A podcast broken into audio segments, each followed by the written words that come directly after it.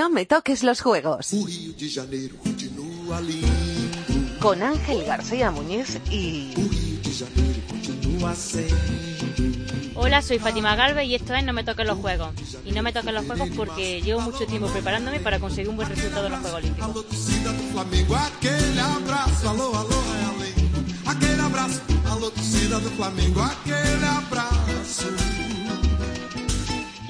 Pues sí, esto es No me toquen los juegos y hoy nos va a contar su historia, nuestra mejor tira ahora, así, en andaluz, como dice su Twitter. Fátima Galvez Marín, muy buena. Hola, muy buena. Tira ahora, que sí, Sí, tira ahora, claro, de pura cepa. como tiene que ser, y a buena honra. Y lo de la mejor es indiscutible, eh, prácticamente dos años sin bajarte del podio, plata y oro mundiales, oro en los Juegos Europeos, podios y más podios en la World Cup, número uno mundial indiscutible. Hija, no te me bajas de los podios. Eso parece ser que no, que no, me- que no quiero bajarme de los podios, pero bueno, trabajo para ello, ¿no? Para intentar conseguir siempre en cada una de las competiciones estar arriba de, de cada uno de ellos, conseguir una medalla y trabajar duro sobre todo porque me encanta este deporte. De hecho, vienes ahora mismo de colgarte el bronce en la Copa del Mundo de Nicosia y con una pequeña anécdota que poca gente sabe. ¿Qué te pasó en esa primera tirada en un dedito? Pues nada, que justamente cuando comencé la primera serie de la competición eh, me doy cuenta de que tengo un pequeño corte en uno de los dedos de la mano derecha y me molestaba a la hora de, de agarrar lo que es la empuñadura del arma. Empecé a, a- a echar, a gotear sangre, ¿no? Y como que me distraje un poco de la competición, cometiendo dos errores, dos fallos, hasta que decidí levantar la mano, ¿no? Para un poco la, tirada, para que me pudieran asistir con una tirita, para que se cortara un poquito la, la hemorragia y poder centrarme en cada uno de estos platos y cometí un error más y fue la peor serie que hice durante todo este campeonato. También es verdad que las condiciones climáticas no fueron las más adecuadas para hacer un resultado muy alto, pero aún así estoy muy satisfecha porque entré en final con un 70 y con la segunda mejor marca, pues estoy súper contenta. Y luego llegó ese, ese bronce del que luego hablaremos, no te preocupes. Y con ese palmarés, ahora tendría que hacerte la pregunta con la que siempre empezamos estos No me toque los juegos, que además sé que los oyes, pero no voy a hacerlo porque no quieres hablar del futuro, no quieres meterte ninguna presión y yo por supuesto lo respeto. Así que no te voy a preguntar ninguna de las dos, pero no me resulta que me resuelvas una duda. ¿Qué te molestaría ahora mismo más? ¿Que te preguntase si vas a ganar medalla en Río de Janeiro? ¿O que te haga alguna broma con eso de que si has roto algún plato en tu vida? Que creo que tampoco te lo han hecho nunca. Yo creo que la segunda, si he roto algún plato en mi vida. Es la típica pregunta que, bueno, tú en casa no habrás roto muchos platos, ¿no? O sea, ¿cuántas vajillas has roto en casa? Es la típica pregunta que, que siempre pues te da un poco de, de rabia que te pregunten. Tranquila que no vamos a hablar mucho del futuro, poco de polémicas la verdad, aunque alguna hay, y mucho de la tiraora, de Fátima Galvez. ¿Preparada? Preparada. Hoy en No me toque los juegos, Fátima Galvez.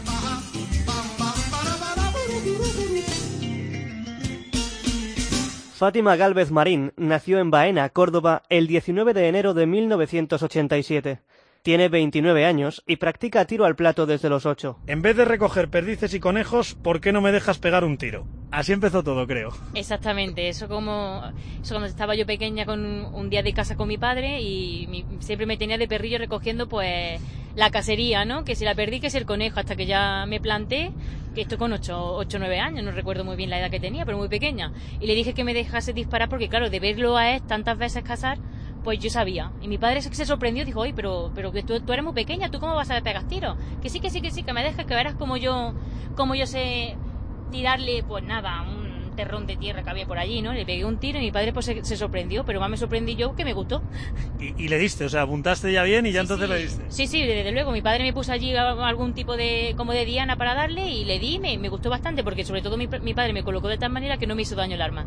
Eso sí, como tú decías, eh, tenías 8 o 9 años, creo que la escopeta era casi el doble que tú. La escopeta era igual de grande que yo. Yo tengo fotografías en las que no se distinguía, vamos, la altura entre una y otra. Y aún así no te daba nada de miedo. O sea, tú veías eso, habías visto a tu padre desde muy pequeñita y oye, el que a lo suyo sale honra merece y... Sí, no, no. eh, tengo que decir pues que esto es lo, lo que uno ve de pequeña en casa, lo ve normal, ¿no? Yo mi padre veía que iba de cacería, que se iba a las tiradas de tiro al plato y demás. Yo lo acompañaba, yo lo veía como algo normal. En mi casa se ha tratado el tema del armas con mucho respeto y mi padre me lo ha inculcado de tal manera que yo lo veía igual, algo natural, pero que, había que tener mucho cuidado. Por supuesto. ¿Recuerdas tu primer plato? ¿El primero ya en un campo de tiro en Sí. condiciones? Sí, porque justamente cuando empecé a disparar en el campo con mi padre, mi padre acto seguido con lo que hizo fue comprarme una escopeta para que yo empezara a disparar al tiro al plato y fuimos al campo de tiro y me lanzaron cinco platos desde una máquina que era de recorrido, no era ni foso olímpico.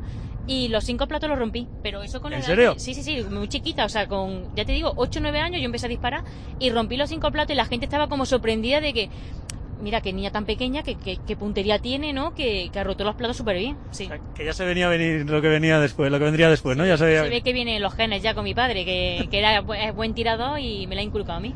El bueno de Pío, ¿qué sientes cuando rompes un plato? Justo en ese momento. Pues mira, satisfacción, siempre, porque nosotros en el tiro al plato no tenemos enemigos, no tenemos nuestra compañera que se encuentra a la derecha o a la izquierda o la que compone las cuadras de, la competición, son tus enemigas, pero una vez que tú terminas tu competición y miras los resultados. Pero en el momento que estás compitiendo, el único rival que tú tienes a batir en ese momento es el plato. Entonces, cuando tú consigas batir un plato naranja, es la mayor satisfacción porque es un plato menos, un plato menos que está siempre más cerca de tu objetivo, que es el, el número uno. Y lo contrario, ¿qué sientes cuando fallas? Cuando dices, este se me ha escapado. Mira, pues yo la verdad que lo único que te puedo decir es que me da ganas de salir corriendo y en busca de ese plato y pisotearlo y romperlo, porque trabajas tan duro para intentar siempre romper el máximo número de platos, que por un mínimo despiste se te va a uno, te da mucha rabia, te da mucho coraje. Que digo yo, que los jueces tampoco creo que les importe. Tú sales corriendo, le pateas y oye, ese también cuenta como No, no, roto. no, pero me da ganas, pero bueno, hay que mantener la calma siempre, sobre todo cuando estás compitiendo y, y sabes por qué has fallado para seguir mejorando en lo- y, no, y no perder el, el- el ritmo de tiro, que es muy importante durante la competición. De hecho, te leí un día que el plato que fallas lo rompes luego con la cabeza. ¿Qué quieres decir con eso? Sí, el plato que fallo luego hago como una especie de entrenamiento en casa cuando no tengo la escopeta, un, un entrenamiento mental, ¿no? En el que, pues, imagino el plato que falle en una competición romperlo. O sea, yo, ¿cómo sería el gesto técnico correcto para romper ese plato? De hecho, esta es una técnica que me funciona mucho, sobre todo cuando al final nosotros a lo largo de, nuestra trayectoria deportiva andamos todos los campos de tiro, conocemos todos los campos de tiro. Y hay competiciones en las que yo he cometido errores, que yo he hecho una mala competición, pero cuando yo he vuelto a ese campo, de tiro, como que memorizas un poco los errores, empiezas a repasarlos, ¿no? A hacerlos bien, y llega la competición y la haces bien, de segunda. Qué bueno, visualización. Luego hablaremos de psicología que tiene mucho que ver con tu deporte, que no es solo puntería. Bueno, no te voy a preguntar por esa feria que siempre te preguntan de Baena con 14 años, que fue la primera que ganaste y que todo el mundo te recuerda aquella tirada que te hizo mucha ilusión. Eso sí, me han contado que luego eh, nadie más se apuntaba a la feria de Baena, pues ya sabían que ibas a ir tú y que le ibas a ganar. Sí, llegaba un momento ya que la gente no quería tirar porque yo era profesional, entonces pues no, no, no tenía no tenía sentido que la gente se apuntara, ¿no? Pero claro, yo a mí me gustaba competir porque es mi pueblo, ¿no? Eh, sí que yo soy profesional, pero la gracia de la competición está en batir siempre al mejor. Pero hablando de, de ferias, Sí. seguro que alguna vez has ido a una caseta de estas de tiro con su palillo, su Todo- escopeta. y todos los años, todos los años en la feria de vaina, siempre tengo una pequeña mini competición con mis Pues, cuñados ah. para romper palillos. Allá vamos, varias preguntas. Venga. Eh, eh, la primera, ¿de verdad están trucadas las, las escopetas o eso solo lo decimos los malos tiradores? Están trucadas, están trucadas. Hay que hacer unos cuantos tiros de prueba para coger la buena. La segunda, cuando empiezas a, disparar, ¿qué cara se le pone al dueño del, del este? O ya te conoce.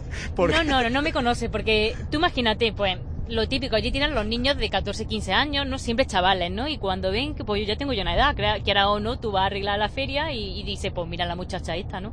Qué gracia, ¿no? Que va a tirar y tal y cual. Y cuando ve que empieza a romper palillos, pues el hombre se queda sorprendido. Luego ya viene lo mejor, que es cuando dice mi cuñado que es campeona, que mi cuñada es tal y cual.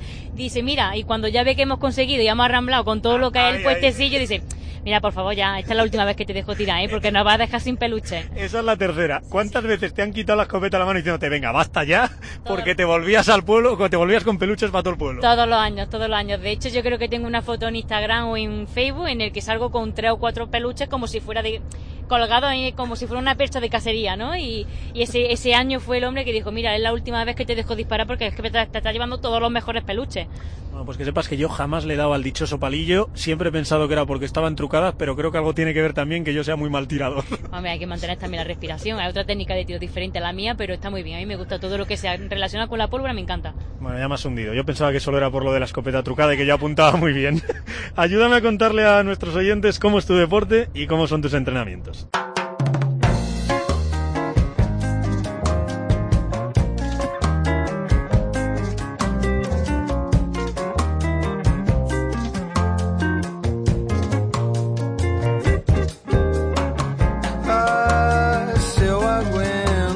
El trap o foso olímpico es una de las modalidades del tiro al plato.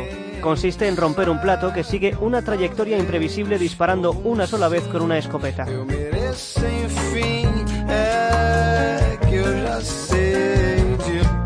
A mí me dice cómo tengo que, que ponerme la postura de, de la escopeta, eh, me enseña cómo hay que ponerse para prepararse a pegar el tiro. Tienes que concentrarte. Eh, mm, tie- tienes que, que pensar siempre positivo, que siempre tengo que dar al plato. Es verdad, verdad. Está mi sobrino que... ¿Cuántos añitos tiene? Mi sobrino tiene ya 10 años, 10 años para 11 y... ¿Cómo se llama? Se llama Vito. Y creo que está todo el día persiguiendo a su tía para que le enseñe a disparar. Está constantemente diciéndome cuándo lo voy a llevar al campo de tiro para, para iniciarse en el tiro al plato, porque le gusta bastante y él sabe que yo comencé también como muy, muy pequeñita. Y a él le gustaría, bueno, su mayor ilusión sería ser como yo, ser campeón y ser tirador. Dice, a mí me gustaría ser tirador como tú. Con esta maestra de lujo, yo creo que tenemos tirador de élite ahí a futuro, ¿eh? Yo creo que también porque la verdad que, que apuntan maneras, eh, es tan pequeño que ya le he dejado la escopeta alguna vez, alguna vez que otra en el campo de tiro, siempre con mucho cuidado, sobre todo porque es muy pequeño y, y tiene que mirar también sobre todo por los estudios, pero apunta manera y es un buen tirador, tiene una buena, un buen estilazo tirando. La verdad que dice algo que es eh, muy evidente. Siempre tengo que pegar al plato. Al final el objetivo de tu deporte es algo tan sencillo, pero debe ser tan difícil hacerlo. Sí, sí, eh, parece. Nosotros decimos siempre la típica frase de que un plato lo rompe cualquiera, pero 25 veces el mismo plato es muy difícil. Entonces hay que tener una buena psicología y un buen temple para aguantar lo que es una competición un día entero que se hace eterno eh, a lo largo de una competición, como puede ser una Copa del Mundo, un Campeonato del Mundo, donde el estrés los tienes siempre, los nervios a flor de pie, y hacerlo también. A ver, vamos a explicárselo a la gente. Eh, disparáis desde cinco puestos de tiro, ¿verdad? Sí, nosotros tenemos cinco puestos en los que se disparan en cada uno de ellos cinco platos. A cinco platos, pero que se encuentra situado a 15 metros de distancia. A eso voy. ¿A, a qué distancia y de dónde salen? Sí, bueno, a ver, em- empiezo bien, explicándolo bien. Esto se llama foso olímpico, más bien conocido como tiro al plato. El foso se encuentra a unos 15 metros de las pedanas, es decir, de, de los puestos de disparo.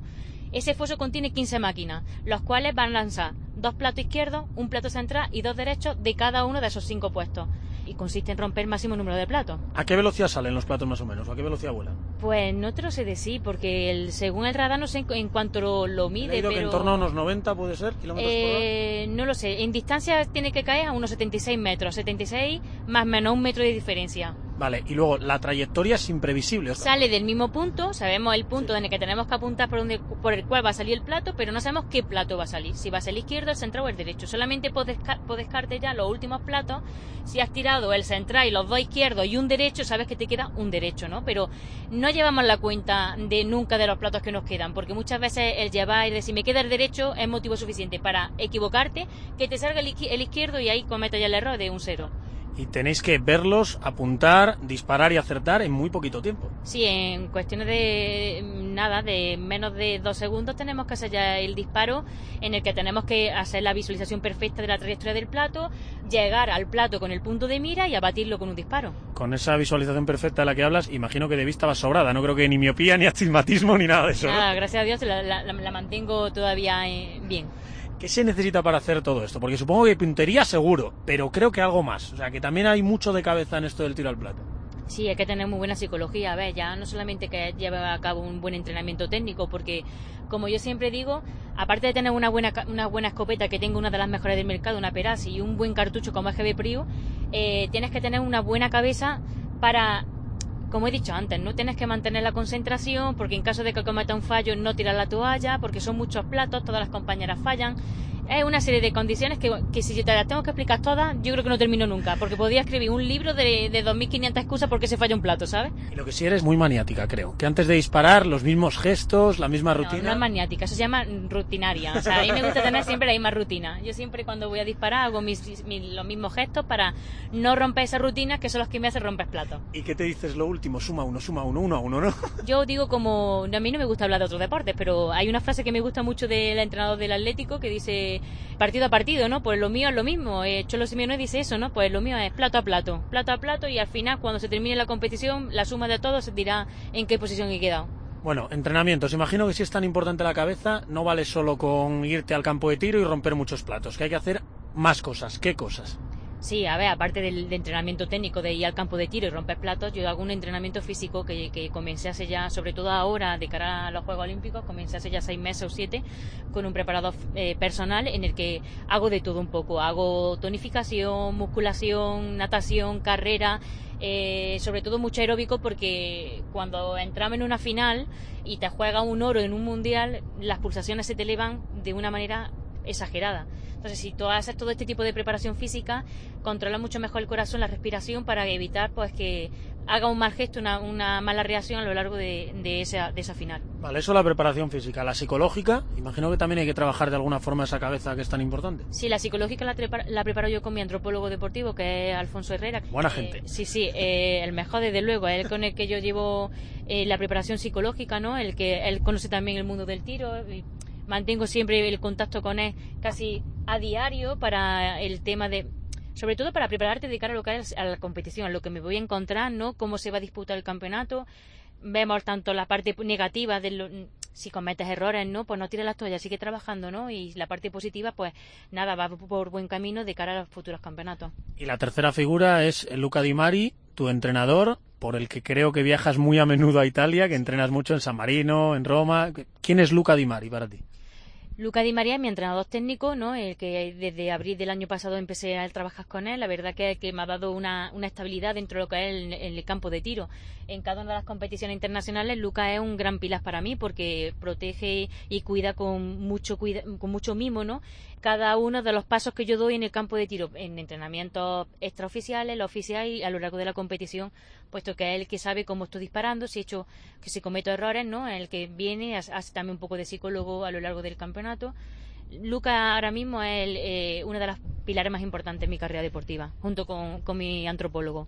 Y ahora, eh, has dicho antes que no eres muy maniática, pero ¿qué llevas siempre contigo? Sí, a ver, son recuerdos. La estampa, cuando yo tenía 11 años, un, un señor en una de las competiciones de esta de feria me regaló una estampa de, de, Portugal, de la Virgen de Fátima, pues sí, siempre la llevo en el bolso, no por mm, ser superstición ni nada de eso, sino pero sí que las tengo como recuerdo, me gusta que venga conmigo. Llevo una cruz de caravaca junto con la Virgen, pues la típica, ¿no? De la comunión, porque, no sé, eh, me la regaló mi madre y ya la, cuando la, si la tengo encima, pues como que me recuerda a mi familia que las tengo cerca. Pero no tengo nada así, ni escarabajo como antes tenía, ¿no? Ya me he desvinculado de todo tipo de, de amuletos de la suerte. No tengo nada así que me pueda dar suerte. La suerte la única es la, la, que yo proporciono cuando yo hago mi entrenamiento, mi campeonato. Bien dicho. Lo que si eres es muy religiosa, perteneces a la cofradía de nuestro Padre Jesús de Baena y creo que incluso has salido eh, bajo palio en Semana Santa. Sí, todos los años salgo bajo palio, llevo a, a Jesús Nazareno de mi pueblo. Llevo 8 o 9 años desde que se permitió en esta hermandad. Eh, apuntarse a mujeres, ¿no? Pues inscritas en esta hermandad y saliendo. Así, con mucho entrenamiento, con alguna manía y con alguna ayudita divina, supongo, ya que te portas tan bien con él, se ganan muchas medallas como las que has ganado tú.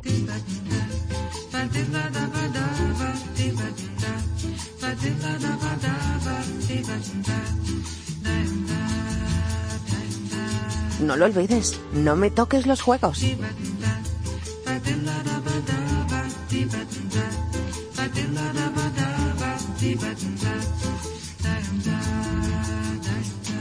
Fátima Galvez se proclamó campeona del mundo el año pasado y sigue siendo la número uno mundial en la actualidad.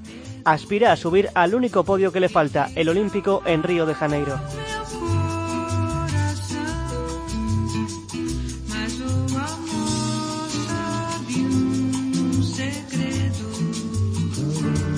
¿Recuerdas todas las medallas que has ganado? ¿O son tantas que ya ni, ni, ni te acuerdas de alguna de ellas?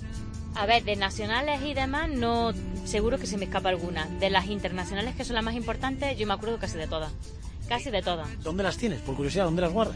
Pues mira, antes tenía, me acuerdo que cuando comencé mi madre me regaló un medallero, que pero que el medallero está ya más que rellenado, vamos, que ahora las copas, las Hay que medallas, pedirle ya a otra mamá. Exactamente.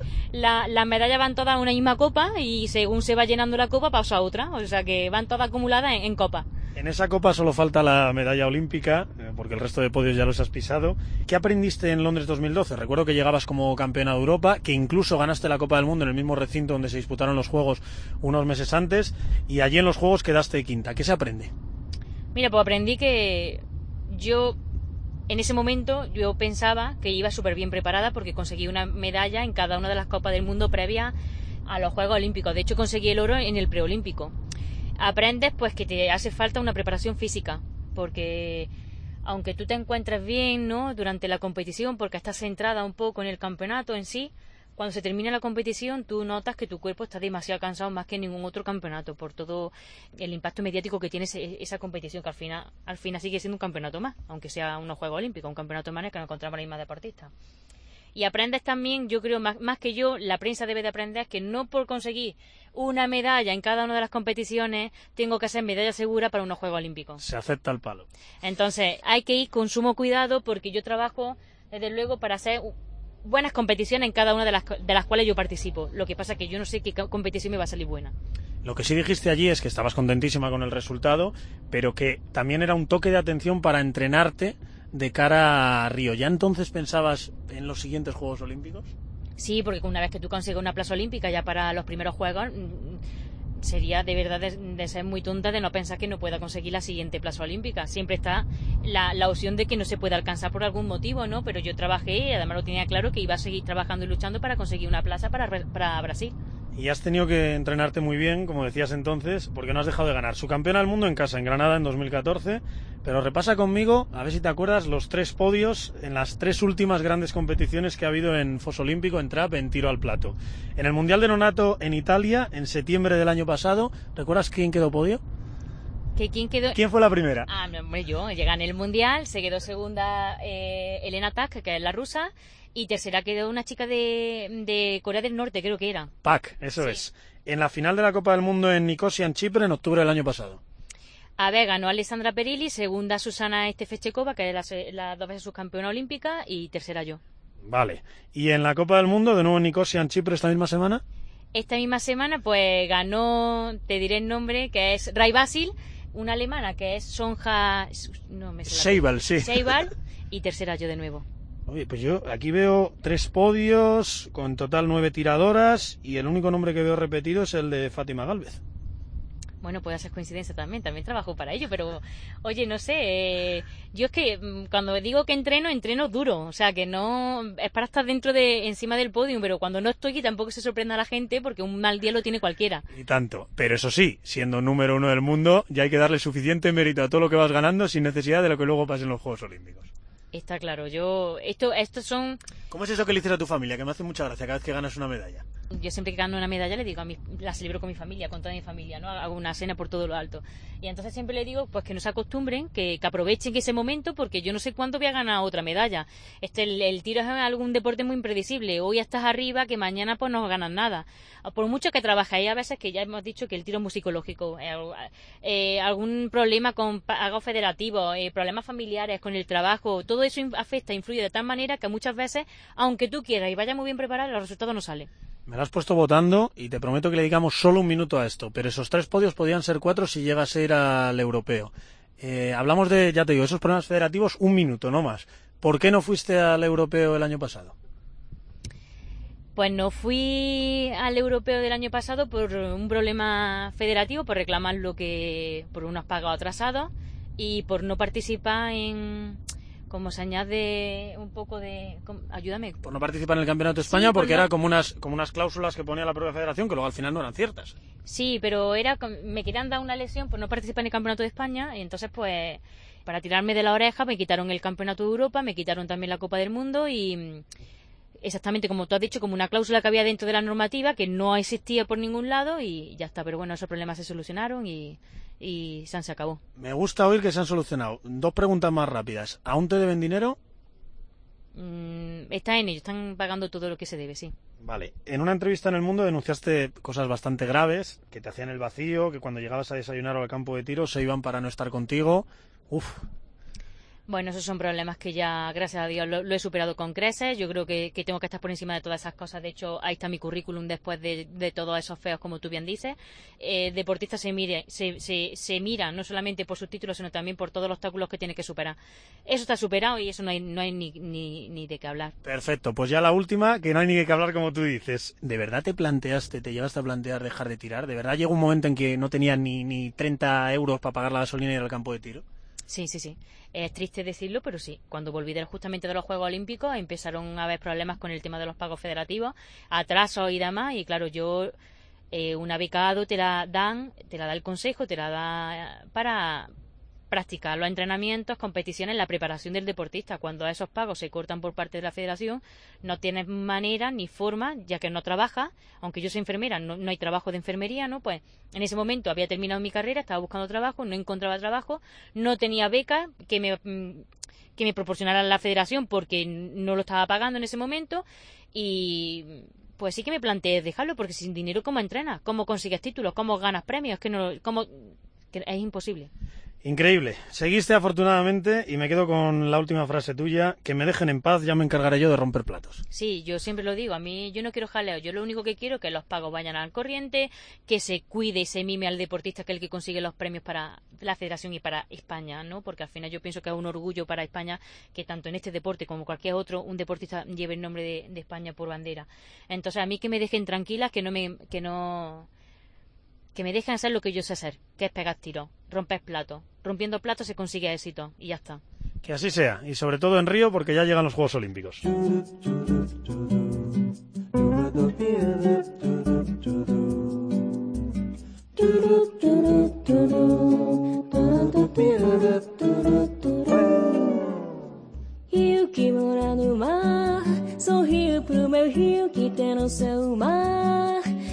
Fátima Galvez disputará sus segundos Juegos Olímpicos en Río de Janeiro.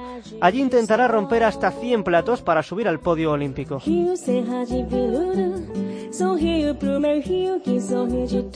Te leo tres frases tuyas y nos las explicas. Jamás algo que valga la pena será sencillo. Eso es lo que pone en tu Twitter.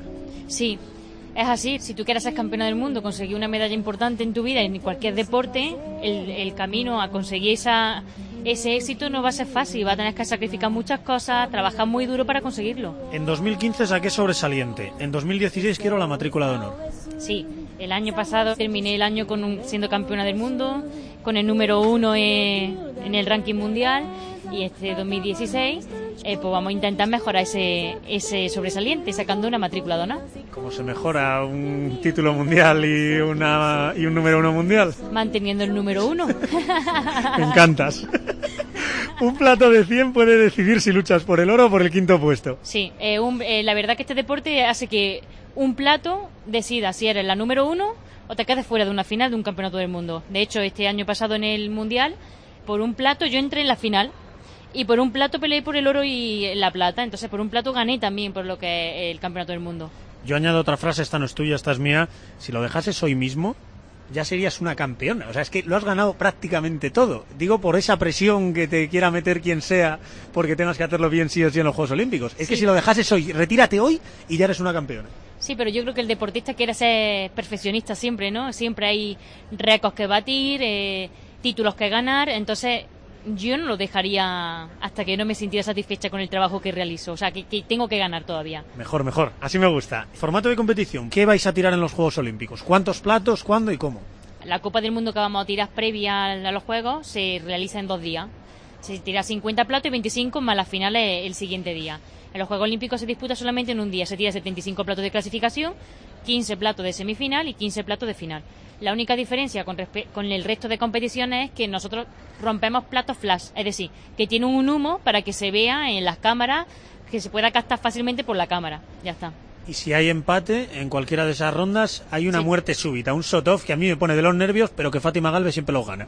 o Bueno, casi siempre. Siempre, siempre toquemos madera, mira, porque vaya que luego, por lo que sea, no, no gane el shoot-off, eh, o espero entrar de forma directa, pero eh, sí, el shoot-off es a muerte súbita y el primero que falle se va a la calle. Eso sigue siendo igual también.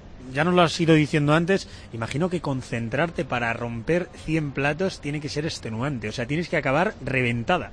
Sí, ya te he comentado antes que cuando fui a los Juegos de Londres yo terminé, ya es cuando me di cuenta que hace falta una preparación física que termina reventado por todas las condiciones que conlleva a esa competición concreta. Entonces, pues no te permite en ningún momento un mínimo de distracción porque puedes fallar.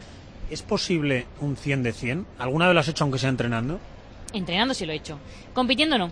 Y luego, por ejemplo, el- en 75 platos que son la clasificatoria, no he, llega- no he logrado nunca ser un 75, pero sí 74 varios. Pero entrenando sí te ha salido ese 100 de En- 100. entrenando sí me sale. Y cuando acabas con un 100 de 100, ¿qué haces? O sea, decir, Pues guarda, la, guarda la escopeta y te vas para tu casa porque ha hecho un entrenamiento perfecto, no tienes nada que modificar. Al día siguiente vuelve a entrenar. De hecho, tiene bastante más mérito y bastante más dificultad, como tú dices, hacerlo en competición. Pero Jessica Rossi, la italiana, con 20 añitos y en unos Juegos Olímpicos, se cascó un 99 en Londres 2012. Vaya, nos dejaron a todos sorprendidos. Pues sobre todo a mí, porque yo la veía y yo decía, esta chica no habrá tirado bien, porque claro, yo no sabía la clasificación de cada una de ellas, pero yo la veía la cara y demás, digo, esta niña no puede estar tirando bien porque la cara que tiene es de, no sé, de, de caída, de, de seria, ¿no?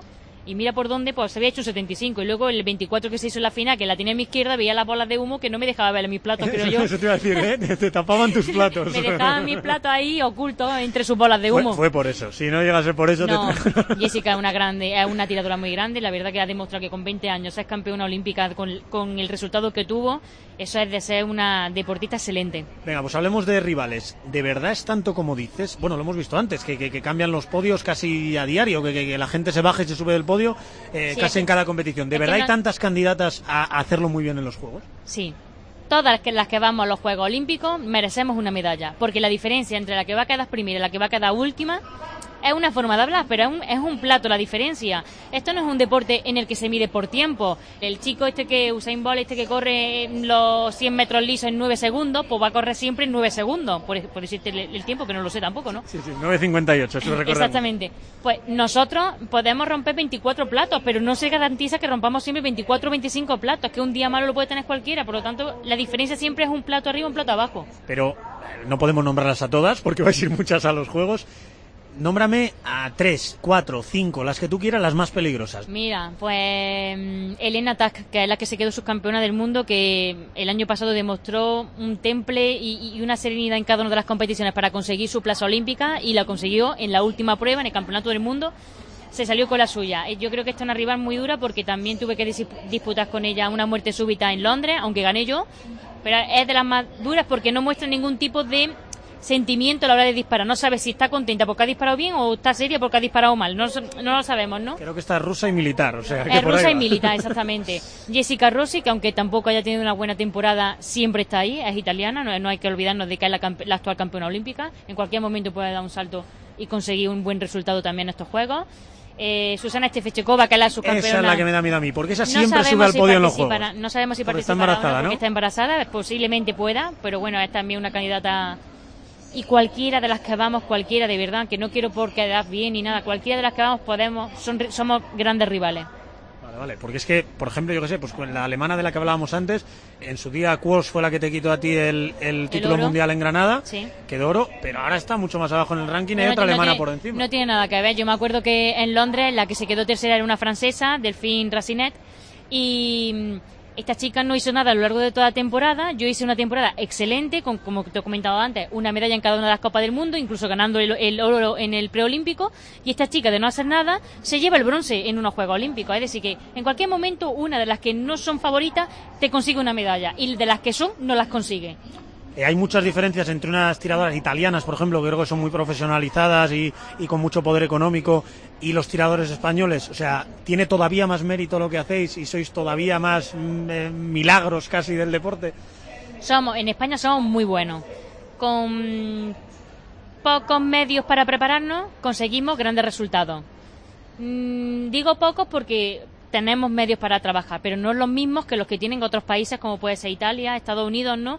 Que además cada uno de estos deportistas tiene la tranquilidad de que son militares, de que, le- que el día que se retire de este deporte pues tiene su trabajo, nosotros no, nosotros tenemos, pues yo en mi caso tengo mi carrera de enfermería, hay otros compañeros que no tienen ningún tipo de estudio, se han dedicado plenamente a esto y una vez que se termine el tiro, pues no sabemos cuál va a ser su futuro, ¿no? Esperemos que sean técnicos también federativos, que son grandes tiradores y tiradoras, ¿no? Pero sí que de verdad que somos muy buenos en este deporte que hay en España, demasiado, somos desde luego uno de, de los países también que estamos que están envidiando el resto de países, pero que no contamos con las mismas ayudas que ellos. ¿Qué te queda hasta esos Juegos Olímpicos? Porque has hablado ya varias veces de ese preolímpico en Río. ¿Para qué sirve una competición así? ¿Qué aprendes tú? ¿Con qué vuelves de una competición así justo antes, unos meses antes de, de los Juegos, en el mismo sitio donde se van a disputar? Mira, lo que yo he hablado con Luca, con mi entrenador, es que si me meto en la final y voy a ganar, que tire do- los dos últimos disparos, los pegue en el suelo. Que ¿En no se puede ganar un preolímpico porque luego el olímpico no se gana, ¿no? Es un poco bromeando, ¿no? Un poco bromeando. O sea, que si te veo apuntar dos que, que- que directamente al Si suelo, tú digo, ves que mía. voy número uno y luego fallo los dos últimos platos, piensa que falla aposta para que luego saca bien Bien, los bien, juegos. bien, bueno, bien, no, broma, broma, broma aparte, no se puede bromear con eso, con los resultados. Pero nosotros cuando vamos al preolímpico lo que vamos buscando es un poco la sensa- el clima, el cambio de horario, cómo nos adaptamos, si necesitamos más tiempo o menos tiempo, qué tipo de, de foso o qué tipo de visibilidad tiene el foso, las máquinas, el plato, la dureza del plato por la humedad, ¿no? ¿Qué Todo tipo de cartucho? Sí, sí, todo eso influye, todo eso influye. Que duermas más o menos horas, si estás descansado o no. El tiro ya te he dicho que es un deporte muy psicológico. Recuerdo, por ejemplo, en Pekín que un compañero tuyo se quejaba de que justo en ese momento había pasado un helicóptero, otro de que justo había oído un ruido. Justo, o sea, ¿de verdad influye tanto? Sí, en nuestro disparo tarda. Mm, La ejecución de un disparo tarda unos 12 segundos. El disparo en sí tarda muchísimo menos, ¿no? Tarda uno, un segundo y medio, dos segundos como mucho. Menos todavía, pero bueno. En esos 12 segundos, si se te rompe el esquema de tu rutina, que hemos estado hablando antes, si se te rompe tu rutina, ya has perdido la, la- la concentración para ese disparo y por lo tanto lo más probable es que sea un cero. Tienes que estar muy centrado, muy concentrado, aislado por completo de la gente que está a tu alrededor y cualquier ruido que se pueda aparecer. Bueno, en este momento de la entrevista todos los protagonistas de No me toque los juegos hacen una promesa, pero tendría que preguntarte por esas medallas de Río y ya he prometido que no voy a hacerlo. Así que si no te parece mal, te lo recuerdo cuando bajes del podio, si es que bajas del podio olímpico, y entonces me lo prometes, ¿vale? Vale, te lo prometo después.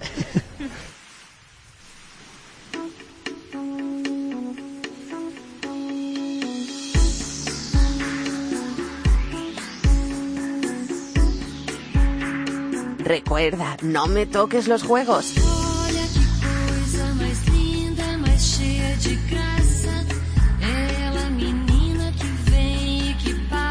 Llegó el momento de, de la sorpresa. Son cinco preguntas diferentes, ¿te atreves?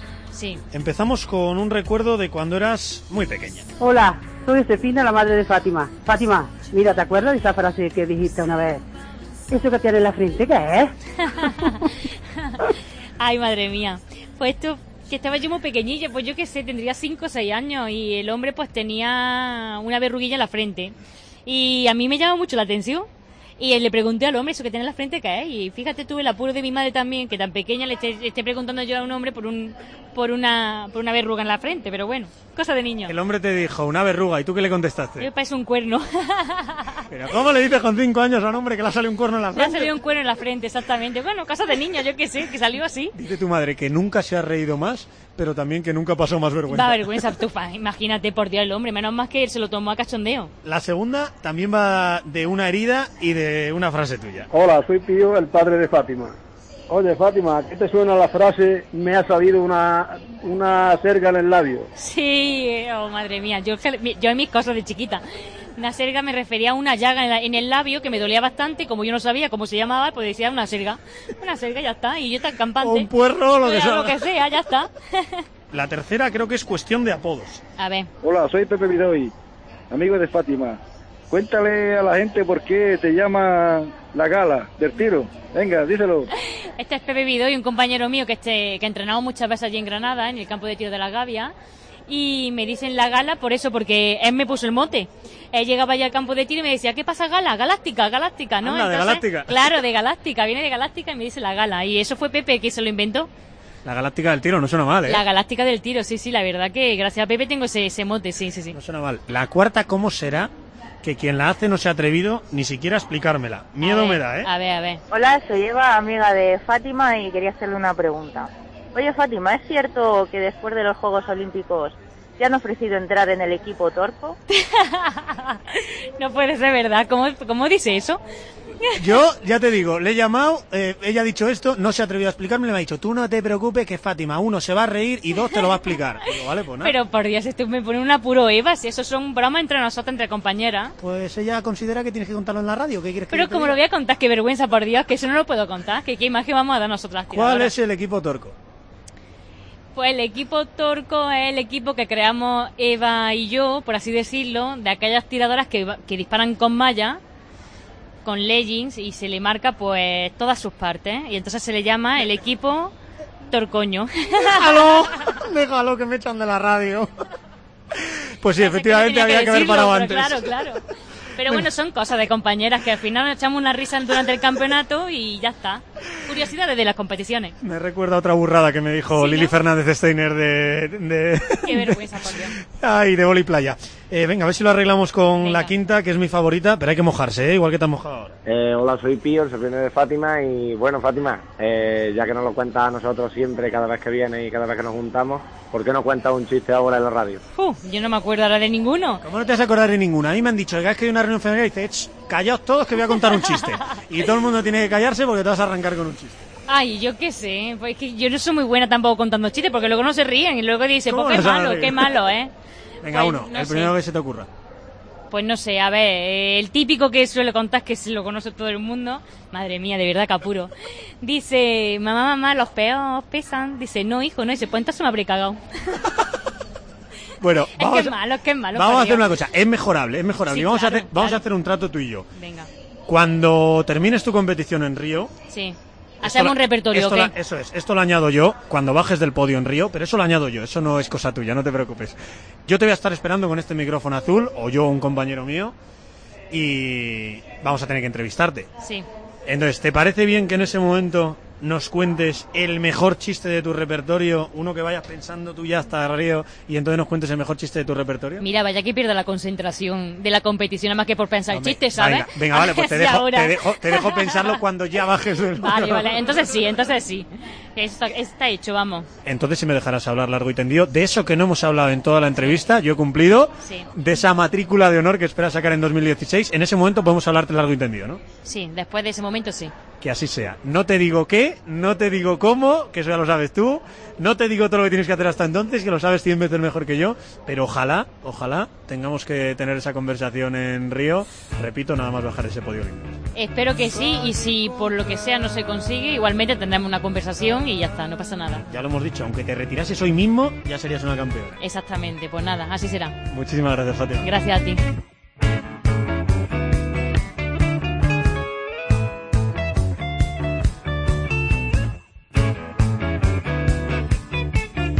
Ya sabes, no me toques los juegos.